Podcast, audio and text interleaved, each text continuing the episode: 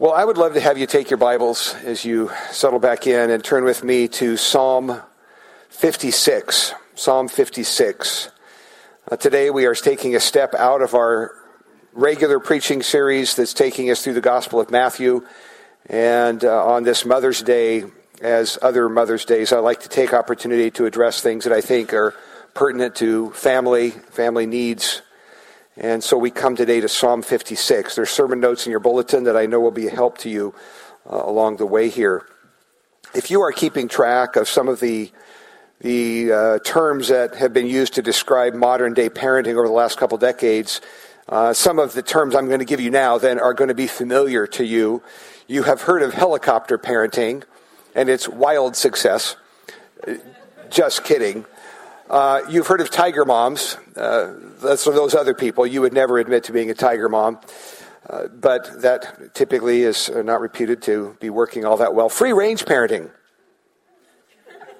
I know that's about chickens and eggs, but it's also used for parenting. Some of you are familiar with free range parenting and might pride yourself on being that. But uh, at least newer to me in the last few months is another term. And who knows, maybe I'm breaking the news to you that now there's a new opportunity. It's called snowplow parenting. Have you heard of this? No. Well, I tell you what, it came to me uh, via, uh, let's see, what's his name? Ben Zimmer in the Wall Street Journal, who was describing this, uh, the failure of some of these other approaches to parenting and on the heels of the college admissions cheating scandal, which I'm not going to comment about at all, not the point. Uh, he describes snowplow parenting. That is the effort of, of parents to, to go ahead of their kids, not skiing down the hill, not that snowplow, but the snowplow pushing obstacles out of the way of their children so that our poor little children will not have to, any insurmountable things come their direction. Snowplow parenting. Um, he says this um, it begins, uh, renews a national conversation about just how some parents, how far some parents are willing to go to make their children's lives easier. Well, uh, forget the titles and all of that. There's no doubt that we live in an age where people are grasping at things to, to try to make it work. And may I suggest, uh, maybe this isn't true of you, but for many, driven by fear. Fear.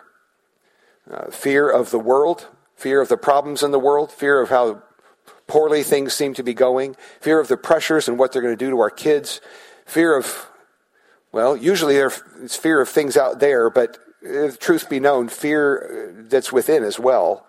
Am I going to be up for this task? Can I be a successful mom or dad or parent, grandparent in, in a day in which there are so many obstacles against us? And so, my title today, Christian Parenting in an Age of Fear, uh, I want this morning to address from Scripture um, what I consider just one of the, the, the bottom lines on which a foundation on which truly Christian parenting must be built. If you think that I'm going to address all of parenting in the next 30 minutes, wrong, not going to happen. But, but really, I want to focus in one area. Uh, Christian parenting in an age of fear, and I think Psalm 56 will be a help to that. Now, uh, in terms of resources, I have listed several in your study notes. I want to comment on just a couple of these at the time because a lot is written helpfully on topics related to fear. A book that I have referenced numerous times uh, is this book by Ed Welch called Running Scared, subtitled Fear, Worry, and a God of Rest. And this has been a book we used in one of our biblical counseling seminars. We do those once a year on a specific topic. But super good book. And in fact, there's a chapter in here that describes ways in which fear often presents itself in the life of a follower of Jesus or others who are not yet in a relationship with the God of the Bible. Well, he lists ways in which fear sometimes shows up, maybe things you wouldn't think of. But he, of course, would say um, phobias, we quickly would say, and he gives a whole list of things people are, would, would be afraid of on that level.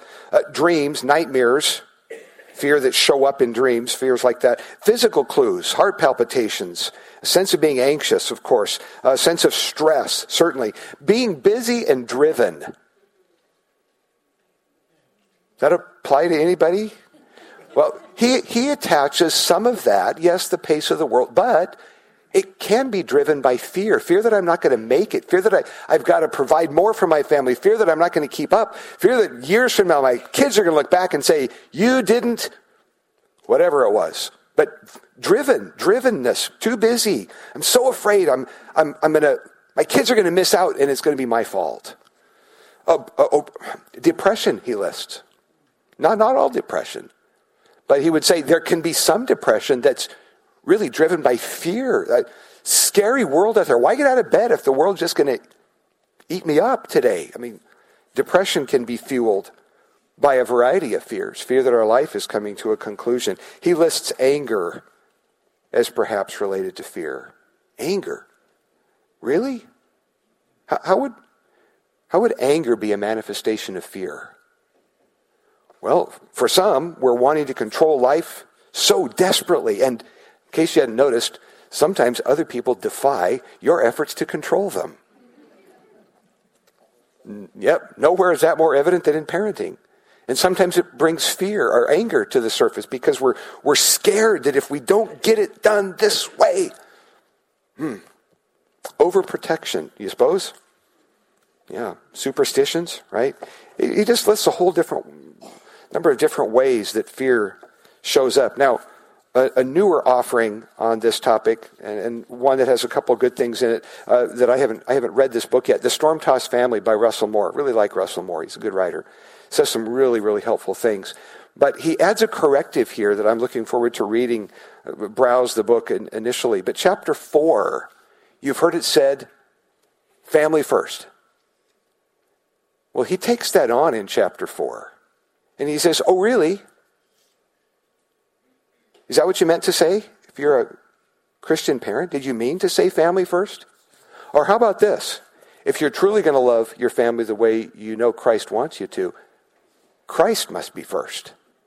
And he talks, as others do, about what sometimes shows up almost as, as the cult of the family. You say, wait a minute, those are fighting words. Okay, take it up with Russell Moore. Read chapter 4 before you take issue um, yes, family. Family, yes, important. Oh, but be careful. I gave you a quote from Russell Moore. And then one other book to comment on, and then we'll jump into to our, our time in God's Word. But Tim Kimmel, another uh, writer that I really like, uh, Why Christian Kids Rebel. Not a new book. It's been around for a while. But I, I noticed here that he lists some fear driven reactions that sometimes are surfaced in the lives of, of Christian families.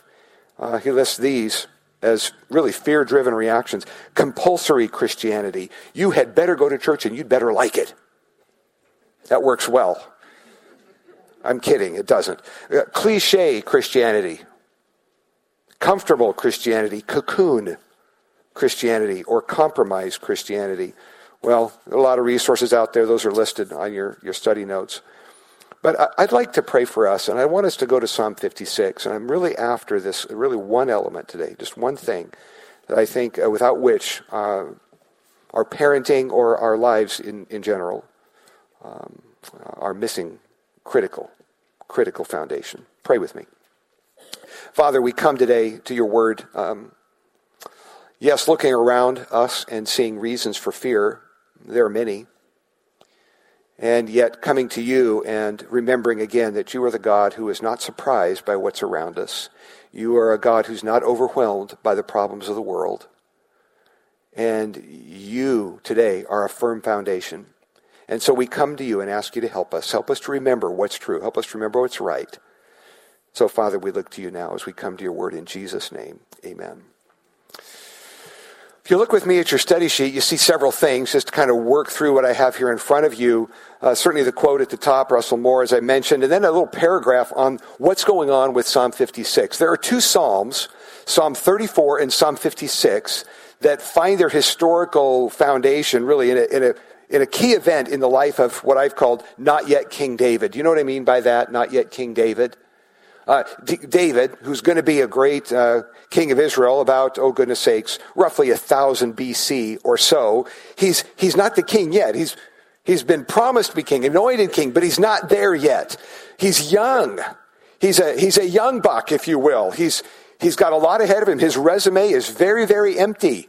Hasn't done much yet. Um, well, unless you count beating Goliath. That was kind of cool. Uh, 1 Samuel 17 has him taking the head off of uh, family audience. Well, he had a little struggle with the big giant and he won, all right? 1 Samuel 17. Well, in 1 Samuel, uh, a little later, 1 Samuel 21, you find an additional story, and it goes something like this. David is being chased by the current king who knows that this young warrior guy is going to take his job. And King Saul isn't up for that, and so he's got the, the army out looking for uh, soon to be King David. And David is running like crazy. They're after him, and he knows it. it, it this particular moment in, in 1 Samuel 21, David is, is, does not have any weapons on him. He's a warrior, he's got no weapons. And he's running away for his life. And he comes to the place where King, uh, sorry, where Goliath's sword is stashed. And there's a whole story about that, but he, he gets Goliath's sword. And you remember now, key part of the detail Goliath was the giant from, what, what's, sorry? Gath. I mean, who's ever heard of that? Well, they did back then. It was a, in enemy territory. That's where Goliath, the big guy, was from. David just recently took out the champion. Well, David's running his, he's got nowhere to go. And so, in his truly desperate situation, he runs to Gath. He thinks, King Saul will never find me here. I think that's probably true. He runs to Gath. He's carrying Goliath's sword. And of course, as he walks down Main Street in Gath, some other people notice, hey, isn't that the guy? Somebody else was in the army apparently that day on the other side, and they're saying it's it's the, it's that kid who who beat Goliath. Look, there he is. So they go to the king and they say, "Hey, oh king, you remember David? He's in town." and they go get him. Now, what do you do as a young guy, uh, apparently alone? People are after you this direction, and the enemies catch you. How do you feel today? Is it a good day? Is it a bad day? Ride home to your mother? it's terrifying. Your, your, life went from already bad, you run into enemy territory. What are you thinking? They, they catch you and they take you to Achish, the king of Gath. And David, in his desperation to read the account, he, he's desperate enough to do the only thing he knows to stay alive. And it says he acts like he's insane. He scribbles on the walls and he drools all over himself and he does whatever he thinks a madman looks like and acts like. And true enough, the king looks at him and says, Get this guy out of here. Am I short on madmen? He says, I love that. Am I short on madmen? Look at you people. Get him out of here. And David ends up escaping. And as 1 Samuel 22 begins, it says he's hiding in a cave. And a group of people come to him. Well, his family, some of his family comes to help him out. But some other people, it comes people who are in distress, people who are in debt. They're, they're all troubled people. He gathered, there's several hundred of them come to him. That's his army. Everybody whose life is a mess comes and joins him in the cave. Do you want to be part of that group? Not so much. And there's David. There's David. Now, from that circumstance with Gath, again, Psalm 34, which I think probably came later, Psalm 56, which comes, I suspect, a little earlier. Um, here's where it comes from. Here's what I want to do I want to read this. I want to read the chapter. I want to say a few words about Psalms, and particularly Psalms of Lament, and how to read them. I want to point us to a key verse, or two or three. And then I want to make several other comments about how the psalm holds together. Okay? But look with me then at God's word. I want to read Psalm 56, 1 through 13. A song. It's really written to be a song. This young guy knows how to write poetry. And so he, he says, Be gracious to me, O God, for man tramples on me all day long, and attacker oppresses me. My enemies trample all day on me all day long, for many attack me proudly. When I am afraid, I put my trust in you. In God, whose word I praise, in God I trust. I shall not be afraid. What can flesh do to me? All day long they injure my cause. All their thoughts are against me for evil. They stir up strife. They lurk. They watch my steps as they have waited for my life. For their crime, will they escape? In wrath, cast down the peoples, O God. You have kept count of my tossings or my wanderings. Put my tears in your bottle. Are they not in your book? Then my enemies will turn back in the day when I call. This, this I know, that God is for me. In God, whose word I praise, in the Lord, whose word I praise, in God I trust, I shall not be afraid. What can man do to me? I must perform my vows to you, O God, and I will render thank offerings to you, for you have delivered my soul from death, yes, my feet from falling, that I may walk before God in the light of life. God's Word.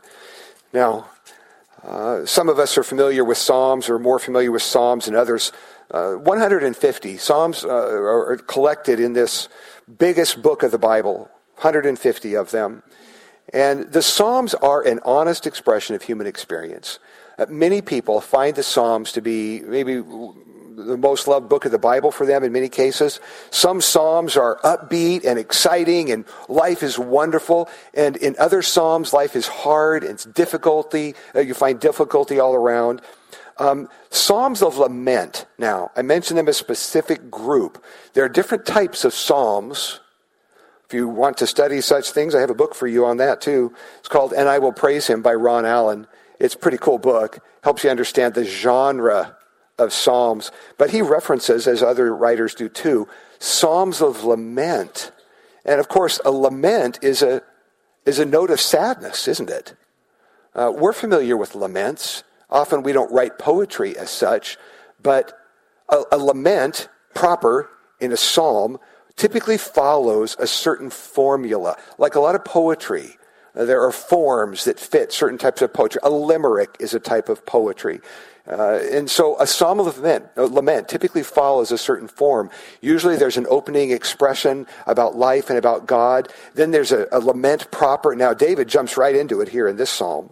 And usually psalms of lament resolve with some kind of a note of praise or a commitment to praise. And certainly that's true in this psalm. Now, I want to say this about laments.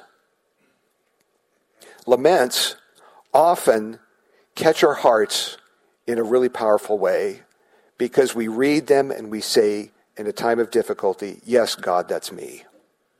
They express sadness and lostness and struggle in, in very profound ways. Sometimes they talk about deep emotion. And in our times of difficulty and emotion, sometimes it's the Psalms of Lament that we find very helpful in expressing our own heart to God.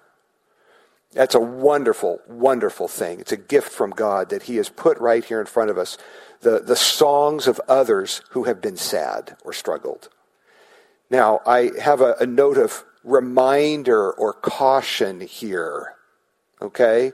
The Psalms of Lament in the Bible are presented before God, sometimes in our lamenting of life sometimes we, we forget, uh, may I say, in today's uh, broader Christian world, sometimes we are even encouraged to express our thoughts to God in less filtered ways. I have been saddened, disappointed at times to have heard of or heard people uh, call on God's people to, in their crying out to God, uh, just to let it go in the most unfiltered and raw and even profane ways. With people saying things even like this don't worry about God, He's a big boy, He can handle it. And, you know, may I just say this be honest with God as you cry out to Him, but let us never, in our lamenting, forget who we're talking to. You hear what I'm saying on this? Uh, as, a, as a parent, um, when our kids were uh, con- expressing concern about something, we wanted them to express themselves uh, clearly. But if you grew up in our home, you could get in trouble for how you talked to your daddy or your mommy. Amen on that? Amen. Tell me how you feel, honey, but you know what? You're still talking to your daddy. So go ahead. How do you really feel about that? We were wanting them to, to learn a certain respect and appropriateness even in how you speak.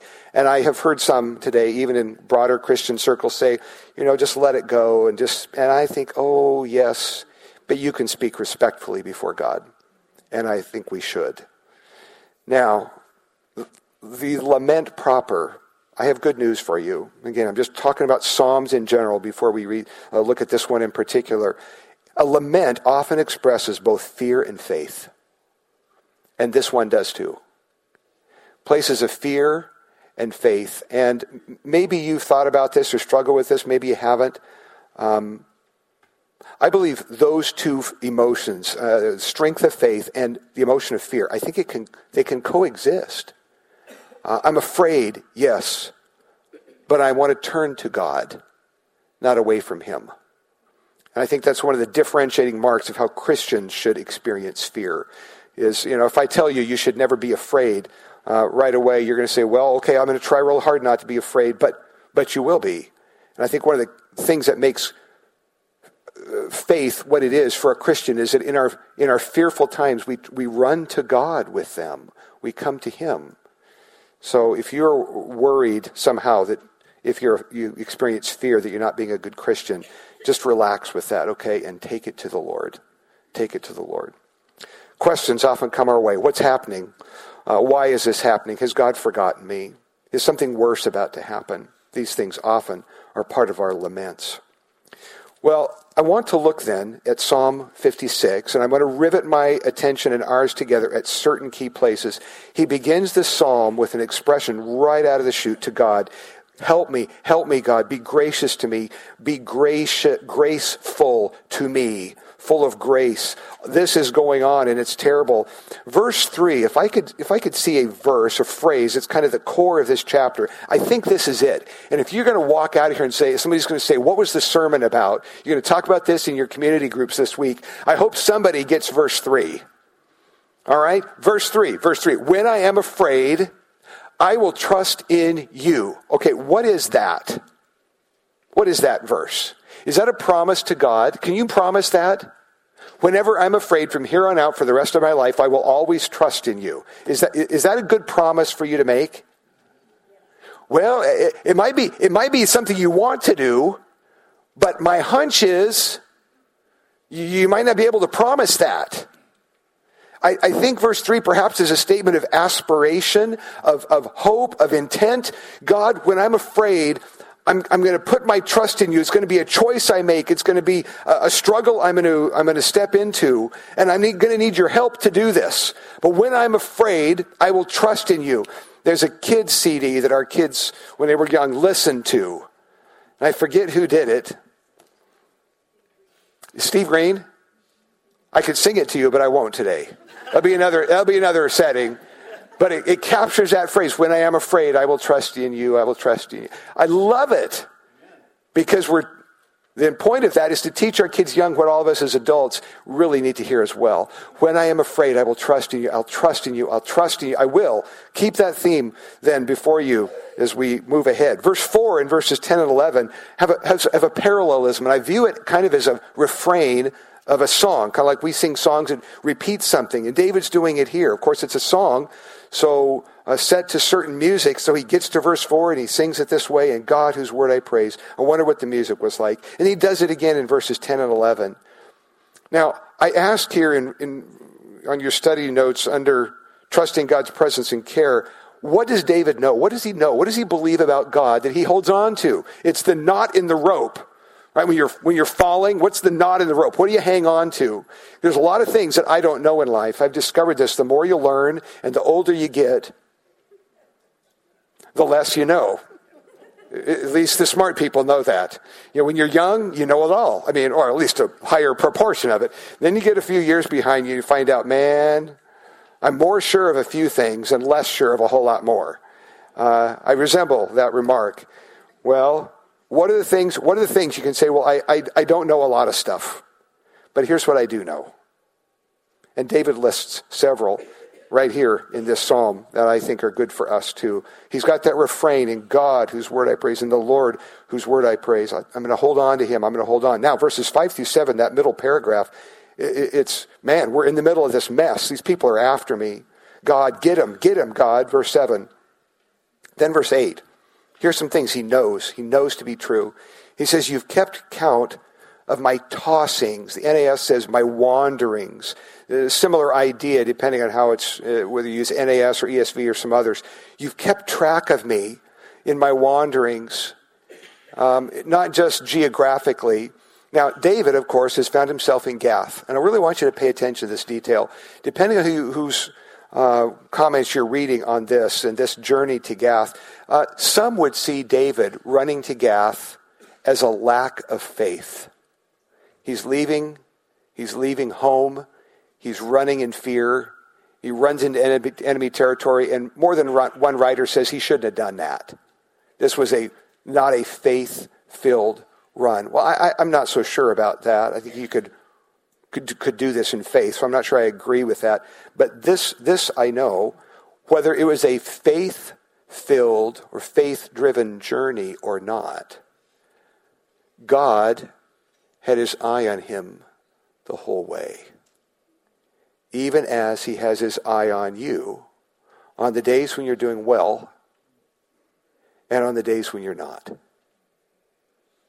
David says, he knows, you keep track of my wanderings. I love that.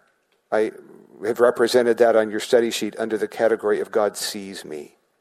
It shows up twice. God sees me. God sees me. There is a, there is a profound gift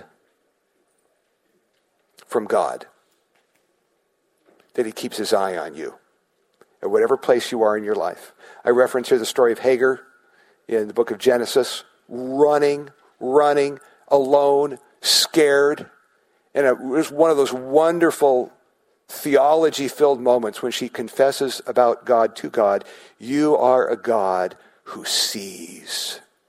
And friend, could I just say to you, wherever you're at, whatever stuff you have going in your life, whether today you're on the top of the world or you're at the bottom of the barrel, God sees you today. He sees you today. Psalm 34, that other parallel psalm, David says a very similar thing. He says, The eyes of the Lord are, are on the righteous, and his ears attend to their prayer. So, wherever you're at, even if you're at a place of running, even in fear, oh, listen, you're a child of God, you know him. Oh, man, don't you forget for a minute. He's got his eye on you, he sees you in your wandering. You're, you're not out of his sight. Psalm 139 affirms this thing. Where can I go? Where can I go from your presence? God sees me. He sees me. Further, verse 8 continues Put my tears in your bottle. Are they not in your book? Wow. David's a warrior. David's a warrior. There's been a kind of an emphasis in recent days about manly men, of course. You know, um, throughout history, uh, men have been raised with the eye that, uh, with the idea that uh, big boys, how's it go? Yeah, big boys don't cry. Some of us believe that. Big boys don't cry. It's not true, of course. Certainly not true of David here. But let me say this. Um, most of us, and maybe I just, I can't speak to women because I'm not one. But for a guy, at least, you don't just cry with anybody. If you're gonna, do you? If a guy's to cry, who's he to cry with? Somebody he trusts profoundly. Somebody he, who's, he, he knows his heart is safe. He knows his vulnerability is safe. He's not just going to be anybody. Well, David, uh, I don't know. Those things were back then, and he didn't have the whole big boys don't cry thing. My, my, my deal is this, and I have it on your study sheet under God knows how I feel. He's very near. He's near in my sadness, loneliness, and fear. God sees me. God knows me. He knows how I feel. David, David knew. God knew how he felt, even as he ran. And then, as well, as you look at verse 9, then my enemies will turn back in the day when I call. This I know. Here's another one of those core things. This I know. I know this. I don't know a lot of other things. Don't know how I'm getting out of here. Don't know how this mess is going to resolve. But this I know God is for me. God is for me. God is for me. He's not against me. He, God is for me. He's not against me. And I say again, even if David did run out of fear to Gath, even there in a place where maybe he shouldn't have gone, he could say, This I know, he's for me, he's for me, he's not against me. God is not against me. God is not against me. He's for me. For his glory, for his praise. Not because I'm the, the king of the universe, he is.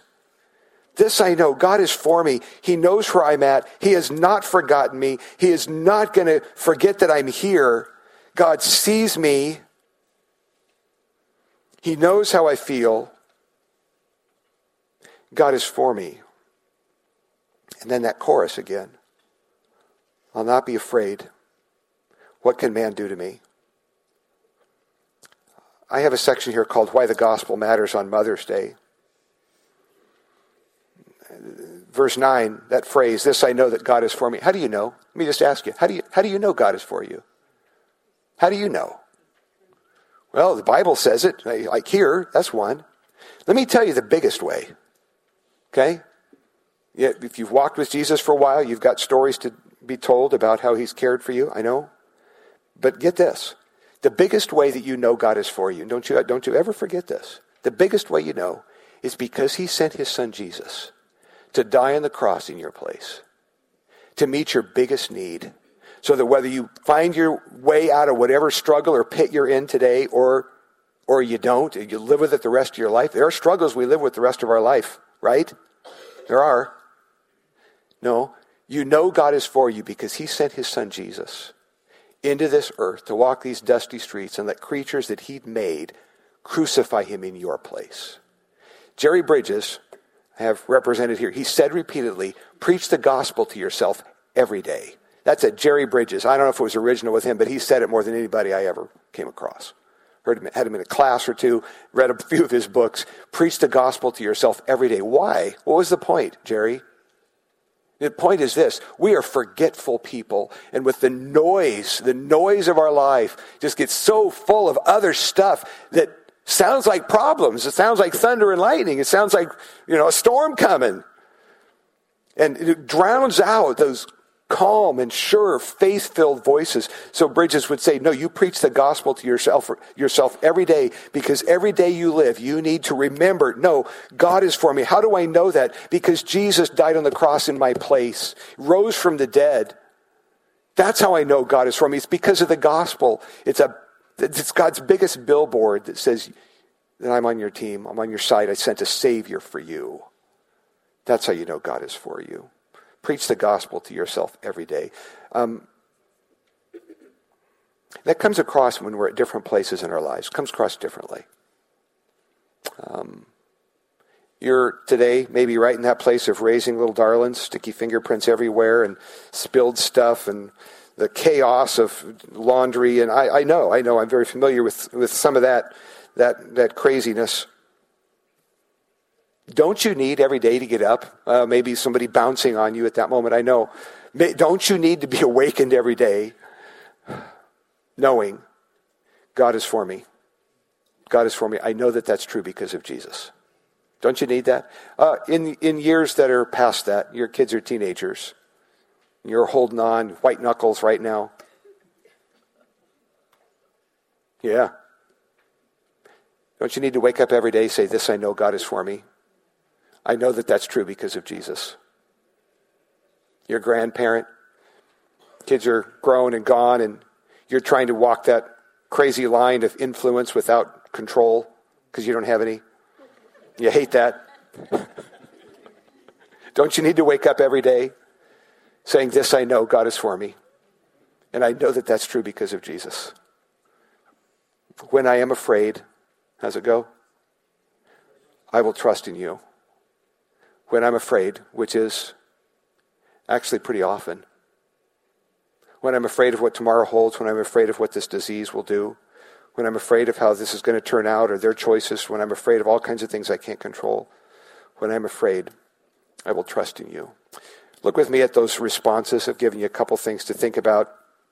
First, a reminder not all worry is necessarily sinful, but it can become sin very quickly when you allow uh, worry to control your life, when you respond to life out of fear.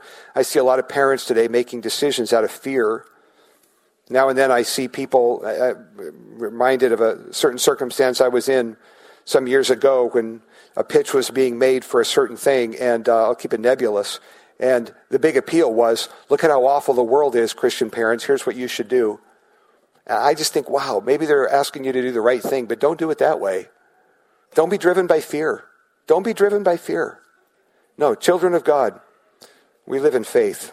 Don't let it become sin. When I'm afraid, it's where I turn, the, the trajectory of my life, the, the, where my feet turn. When, my, when I'm afraid, sometimes I'm tempted to run away from God. When I'm afraid, I should run to Him. I mentioned here the manna principle. And I, I pull that out of, I think it's chapter four in this book, Running Scared. We spent time on that again in a biblical counseling seminar uh, several years ago. Some of you are familiar with our expression of that. The whole chapter from Ed Welch is based on the story in the Old Testament of manna, how God provided in the desert food for his people. But you remember he did it a certain way. He could have done it a lot of other ways. But he, he provided bread from heaven every morning, and you had to go out with an empty bucket every day and get it. And you couldn't get up, get extra and save it because it's spoiled.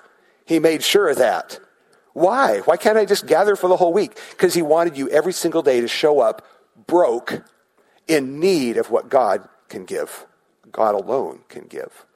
That's what he wanted his people to do. Every day, show up with an empty bucket the manna principle. And every day we show up with an empty bucket and we say, God, I live in a world of fear and problems today. Here I am with my empty bucket to get the grace that only you can give me for today. And tomorrow, I can't get grace for tomorrow yet because it's not tomorrow. I get grace for today. Are you worried about something for years from now? What am I going to do in when this happens? You know what? You're not there yet. God is there. He's given you an empty bucket for today. So manna principle, manna principle. Show up today and say, God, give me what I need for today. Ephesians 6, I'm giving you some things to think about there. Even send you to Wikipedia. Um, I'll let you think about that another time. Uh, I'll talk to you about it another time. Well, folks, I want to pray for us. I want to pray for us. Um, Christian parenting in an age of fear, for it to be truly Christian parenting, Christian living, it's built on a foundation of genuine trust in God. That's what it is. I'd love for you to stand with me. And uh, after we pray, I want to say just a word or two, and then we'll, we'll head out.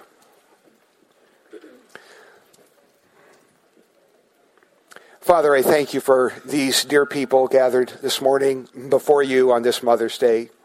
We do live in a world that gives us reason for fear.